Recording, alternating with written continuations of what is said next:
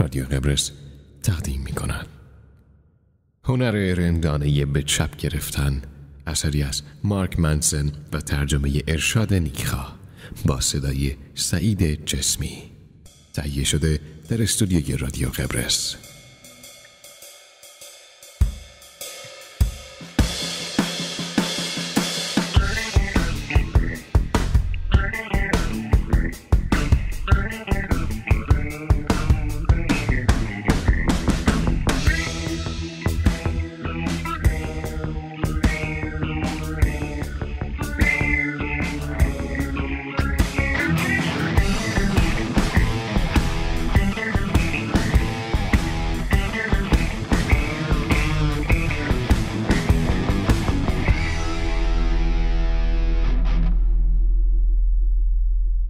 خودت رو بکش.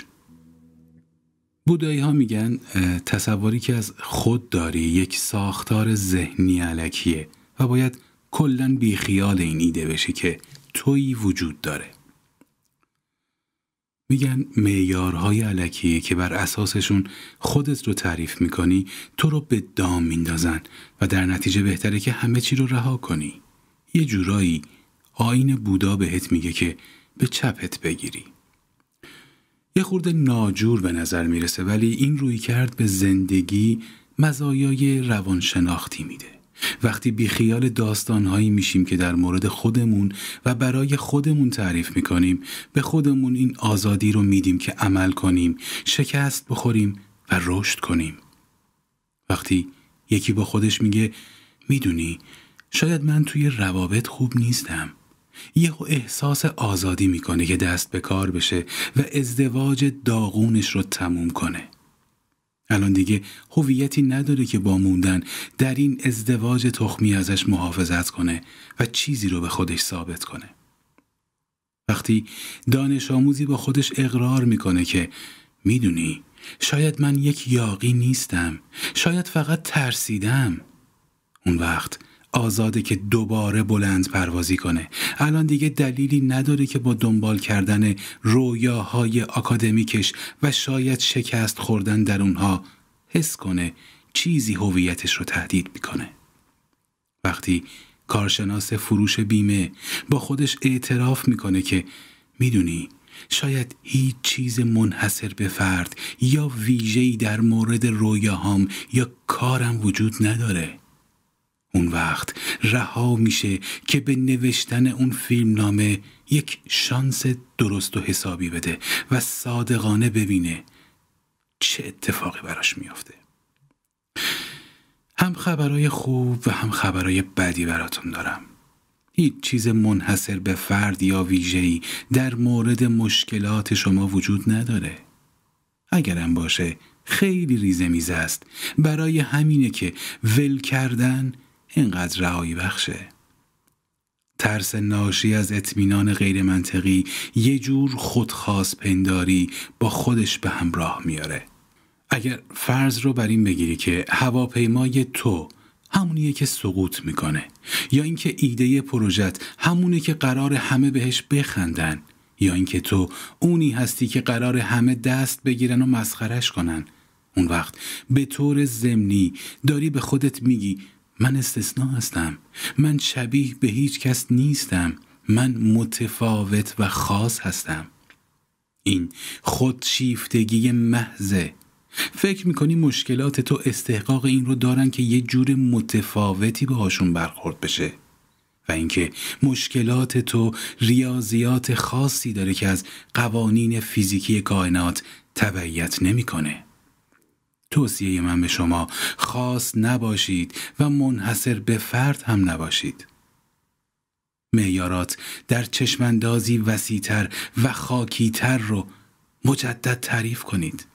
انتخاب کن که خودت رو به عنوان یک ستاره نوظهور یا نابغه کشف نشده ارزیابی نکنی. انتخاب کن که خودت رو به عنوان یک قربانی بیچاره یا بازنده ترحم برانگیز نسنجی. عوضش. خودت رو با هویت‌های خاکیتر ارزیابی کن. یک دانش آموز یک همسر یک همدم یک دوست و یک خالق. هرچه هویتی که برای خودت انتخاب می‌کنی محدودتر و کمیابتر باشه چیزهای بیشتری به نظرت تهدید به حساب میاد. به همین دلیل خودت رو به ساده ترین و معمولی ترین روش ممکن تعریف کن. این اغلب به این معنیه که بی خیال انگاره های بلند مرتبه بشی که در مورد خودت ساختی که تو به طرز بی همتاهی باهوشی یا بی اندازه با استعدادی یا به طرز پشم ریزونی جذابی. یا یه جور بیرحمانه قربانی شدی که کسی حتی تصورش رو هم نمی‌تونه بکنه. باید بی خیال حس خود محق بینی بشی و دست از این اعتقاد برداری که یه چیزی از دنیا طلبکاری. یعنی باید بی خیال ذره سرخوشی های عاطفیت بشی. همون که چند سال داری روش قدم می‌زنی. مثل یک هروئینی که می‌خواد سرنگ رو بذاره کنار. تو هم وقتی بی خیال این چیزها میشی وارد دوره ترک میشی. ولی از این دوره ترک آدم خیلی بهتری بیرون میای زیر سوال بردن خود و شک کردن به افکار و باورهامون یکی از سخت ترین مهارت هاست. ولی میشه یاد گرفت. در ادامه چند سوال مطرح می‌کنم که بتونین اطمینان بیشتری رو توی زندگیتون پرورش بدید. سوال یک. نکنه دارم اشتباه می‌زنم. یکی از دوستام اخیرا نامزد کرد. مردی که قرار باش ازدواج کنه آدم درست و حسابیه. مشروب نمی‌خوره با دوستم بدرفتاری نمی‌کنه. آدم خوش مشربیه و شغل خوبی هم داره. ولی از وقتی با هم نامزد کردن برادر دوستم دم به دقیقه بهش سرکوف می‌زنه که چرا اینقدر تصمیمات نابالغی برای زندگیت می‌گیری؟ با این پسر قرار زندگیت رو به فنا بدی؟ داری اشتباه می‌کنی و رفتار غیر مسئولانه ای داری. و هر وقت دوستم از برادرش می‌پرسه که مشکل چیه؟ چرا این قضیه اینقدر رو مخته؟ داداش جوری رفتار می‌کنه انگار هیچ اتفاقی نیفتاده هیچ مشکلی نیست. این نامزدی موردی نداره که آزارش بده و فقط داره سعی می‌کنه که به خواهرش کمک کنه و ازش مراقبت کنه. ولی پر واضحه که چیزی داره اذیتش می‌کنه. شاید نگرانی ها و ضعف های خودش در مورد امر ازدواج باشه. شاید یک رقابت خواهر برادری باشه. شاید حسادت. شایدم نمی‌دونم. یه جوری خوشحالیش رو برای دیگران ابراز می‌کنه. بدون اینکه اول حس حقارت و بیچارگی رو بهشون نشون نده. یه قانون کلی بهتون میگم هممون بدترین ناظران خودمون هستیم. وقتی عصبانی، حسود یا ناراحت هستیم اغلب اوقات آخرین کسی هستیم که متوجه میشیم و تنها راه پی بردن بهش اینه که با زیر سوال بردن مداوم خودمون و باورهامون در سپر اطمینان و قطعیت شکاف ایجاد کنیم دارم حسودی می‌کنم و اگه می‌کنم چرا؟ عصبانیم؟ خواهرم درست میگه و من صرفا دارم از منیتم محافظت می‌کنم؟ سوالایی از این دست باید به یک عادت ذهنی تبدیل بشن در خیلی از موارد همین عمل ساده پرسیدن این جور سوالها از خودمون تواضع و همدلی لازم برای حل کردن خیلی از مسائل رو بهمون میده ولی مهمه به این نکته توجه کنی که زیر سوال بردن انگاره ها و تصورات خودت دال بر این نیست که لابد انگاره ها و تصورات اشتباهی داری.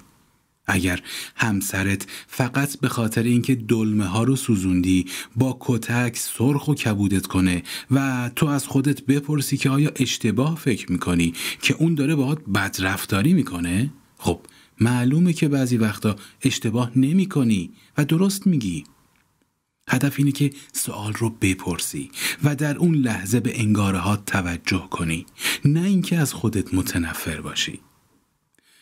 لازمه یه بار دیگه یادآوری کنم که برای هر تغییری در زندگی باید یه چیزی رو اشتباه بزنی. اگر مثل بدبخت بیچاره ها هر روز گوشه خونه نشستی این یعنی در مورد یه چیز گنده و مهم توی زندگیت اشتباه می‌کنی و تا وقتی که نتونی خودت رو برای پیدا کردن اون چیز زیر سوال ببری چیزی تغییر نمی‌کنه. سوال دو اگه من اشتباه کنم چه معنایی داره؟